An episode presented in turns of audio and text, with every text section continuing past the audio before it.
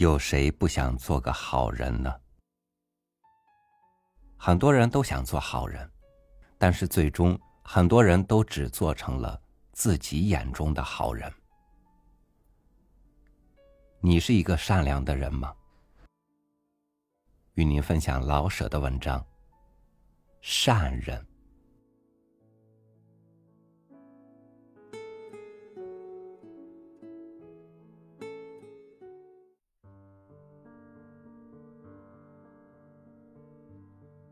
汪太太最不喜欢人叫她汪太太。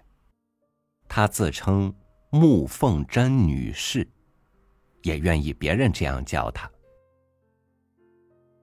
她的丈夫很有钱，她老是不客气的花着，花着她的钱，而被人称穆女士，她就觉得自己是个独立的女子，并不专指着丈夫吃饭。穆女士一天到晚不用提多么忙了，又搭着长得富态，简直忙得喘不过气来。不用提别的，就光拿上下汽车说。穆女士，也就是穆女士，一天得上下多少次？哪个集会没有她？哪件公益事件没有她？换个人。那么两条胖腿就够累个半死的。穆女士不怕，她的生命是献给社会的。那两条腿再胖上一圈也得设法带到汽车里去。她永远心疼着自己，可是更爱别人。她是为救世而来的。穆女士还没起床。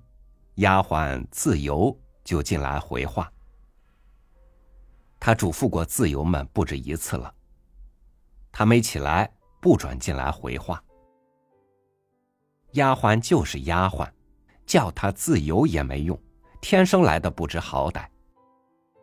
他真想抄起桌旁的小桌灯向自由扔了去，可是觉得自由还不如桌灯值钱，所以没扔。自由，我嘱咐你多少回了？穆女士看了看钟，已经快九点了。她消了点气，不为别的，是喜欢自己能一气睡到九点，身体定然是不错。她得为社会而心疼自己，她需要长时间的睡眠。不是，太太，女士。自由想解释一下，说有什么事别磨磨蹭蹭的。方先生要见女士。哪个方先生？方先生可多了，你还会说话呀？老师方先生，他又怎样了？他说他的太太死了。自由似乎很替方先生难过。不用说，又是要钱。穆女士从枕头底下摸出小皮夹来，去给他这二十，叫他快走。告诉明白，我在吃早饭以前不见人。自由拿着钱要走，又被主人叫住，叫博爱放好了洗澡水，回来你开着屋子里的窗户。什么都得叫我现告诉，真劳人的慌。大少爷呢？上学了，女士。哎，连个 kiss 都没给我，就走。好的。穆女士连连的点头，腮上的胖肉直动。大少爷说了，下学吃午饭再给你一个 kiss。自由都懂得什么叫 kiss、派和 bus。快去，别废话，这个老人劲儿。自由轻快的走出去。穆女士想起来，方先生家里落了丧事，而无缘无故的死哪门子人，又叫少爷得荒废好几天的学。穆女士是极注意子女们的教育的。不爱敲门。水好了，女士。穆女士穿着睡衣到浴室去。雪白的澡盆，放了多半盆不冷不热的清水。凸花的玻璃，白瓷砖的墙，圈着一点热气与香水味儿。一面大镜子，几块大白毛巾，椅子盒、浴盐瓶，都擦得放着光。他觉得痛快了点儿，把白胖腿放进水里。他愣了一会儿。水给皮肤的那点刺激，使他在舒服之中又有点茫然。他想起点久已忘记了的事。坐在盆中，他看着自己的白胖腿，腿在水中显得更胖，他心中也更渺茫。用一点水，他轻轻的洗脖子，洗了两把，又想起那久已忘了的事。自己的青春。二十年前，自己的身体是多么苗条、好看。他仿佛不认识了自己。想到丈夫、女儿都显着不大清楚，他们似乎是些生人。他撩起许多水来，用力的洗，眼看着皮肤红起来。他痛快了些。不茫然了。他不只是太太、母亲，他是大家的母亲，一切女同胞的导师。他在国外读过书，知道世界大事，他的天职是在救世。可是救世不容易。二年前，他想起来，他提倡沐浴，到处宣传。没有澡盆不算家庭，有什么结果？人类的愚蠢，把舌头说掉了，他们也不了解。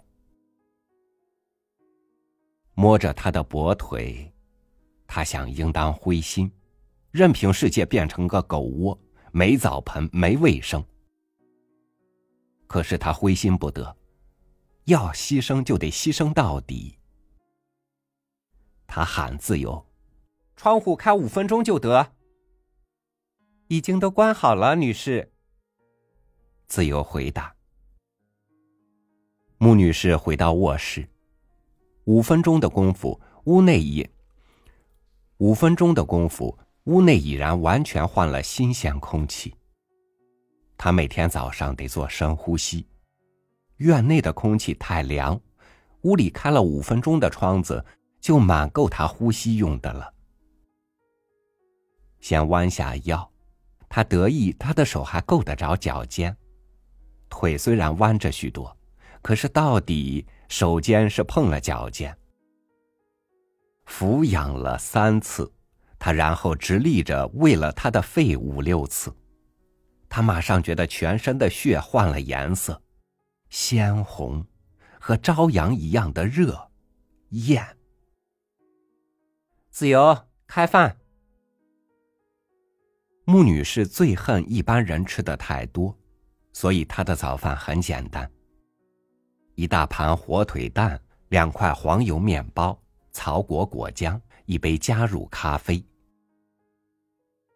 他曾提倡过减食，不要吃五六个窝头或四大碗黑面条，而多吃牛乳与黄油。没人响应。好事是得不到响应的，他只好自己实行这个主张，自己单雇了个会做西餐的厨子，吃着火腿蛋，他想起方先生来。方先生教二少爷读书，一月拿二十块钱，不算少。他就怕喊苦的人有多挣钱的机会，钱在他手里是钱。到了穷人手里是货。他不是不能多给方先生几块，而是不肯。一是为怕自己落个冤大头的名儿，二是怕给方先生惹祸。连这么着，刚教了几个月的书，还把太太死了呢。不过，方先生到底是可怜的，他得设法安慰方先生。自由，叫厨子把我的鸡蛋给方先生送十个去，嘱咐方先生不要煮老了，嫩着吃。穆女士咂巴着咖啡的回味，想象着方先生吃过嫩鸡蛋必能健康起来，足以抵抗得住丧妻的悲苦。继而一想呢，方先生既丧了妻，没人给他做饭吃，以后顶好是由他供给他两顿饭。唉，他总是给别人想的这样周到，不由他。惯了，供给他两顿饭呢，可就得少给他几块钱。他少得几块钱，可是吃的舒服呢。方先生应该感谢他这份体谅与怜爱。他永远体谅人、怜爱人，可是谁体谅他、怜爱他呢？想到这儿，他觉得生命无非是个空虚的东西。他不能再和谁恋爱，不能再把青春换回来，他只能去为别人服务。可是谁感激他呢？同情他呢？他不敢再想着可怕的事，这足以使他发狂。他到书房去看这一天的工作。工作，只有工作使他充实。使他疲乏，使他睡得香甜，使他觉得快活与自己的价值。他的秘书冯女士已经在书房里等了一点多钟了。冯女士才二十三岁，长得不算难看，一月挣十二块钱。穆女士给她的名义是秘书，按说有这么个名字，不给钱也满下得去。穆女士的交际是多么广，做他的秘书当然能有机会遇上个阔人。假如嫁个阔人，一辈子有吃有喝，岂不比现在挣五六十块钱强？穆女士为别人打算，老是这么周到，而且眼光很远。见了冯女士，穆女士叹了口气：“唉。”今儿个有什么事，说吧。他倒在个大椅子上。冯女士把记事簿早已预备好了。今儿个早上是穆女士，盲雅学校展览会十点二十开会，十一点十分妇女协会您主席，十二点张家婚礼，下午先等等。穆女士又叹了口气，唉。张家的贺礼送过去没有？已经送过去了，一对鲜花篮，二十八块钱，很体面。啊，二十八块的礼物不太薄。上次汪先生做寿，张家送的是一端寿章，并不。唉，现在不同了，张先生的地位比原先高了。算了吧，以后再找补吧。下午一共有几件事？五个会呢，哼，甭告诉我，我记不住。等我由张家回来再说吧。穆女士点了根烟吸着，还想着张家的贺礼似乎太薄了些。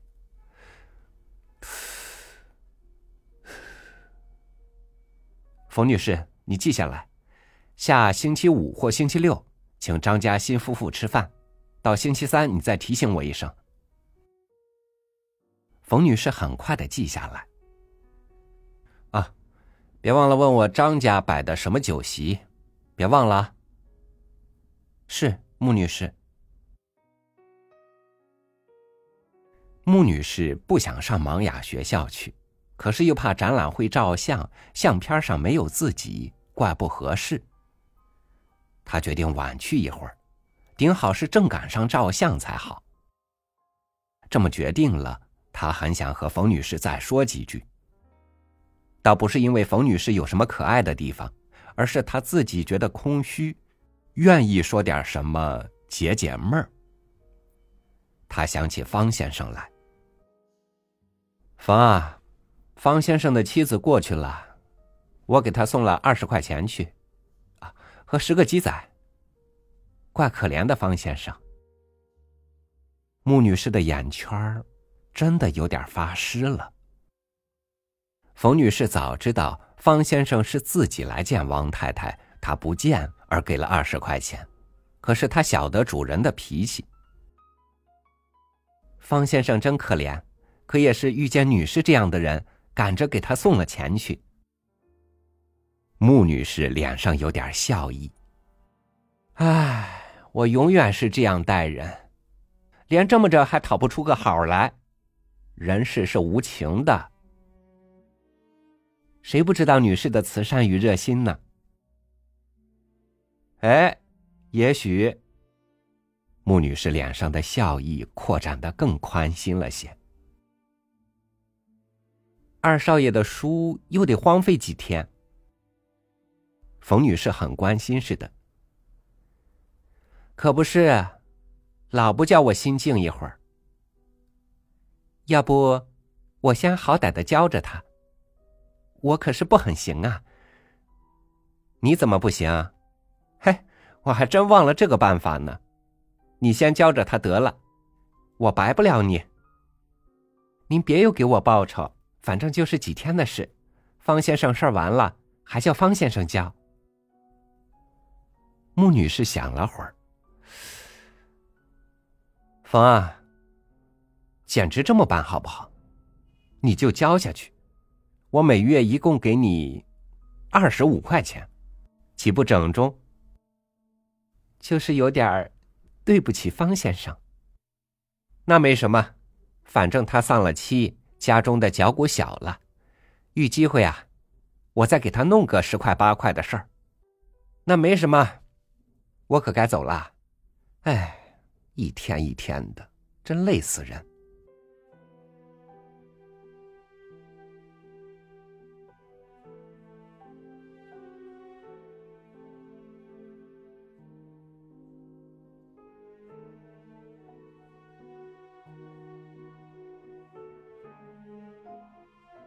做个好人难，做个真好人更难。当你以自己的标准去对他人行善的时候，你就已经很难判断那是不是真正的为善了。何况这世间还有那么多的伪善和为恶，逼着善良与他们为伍呢？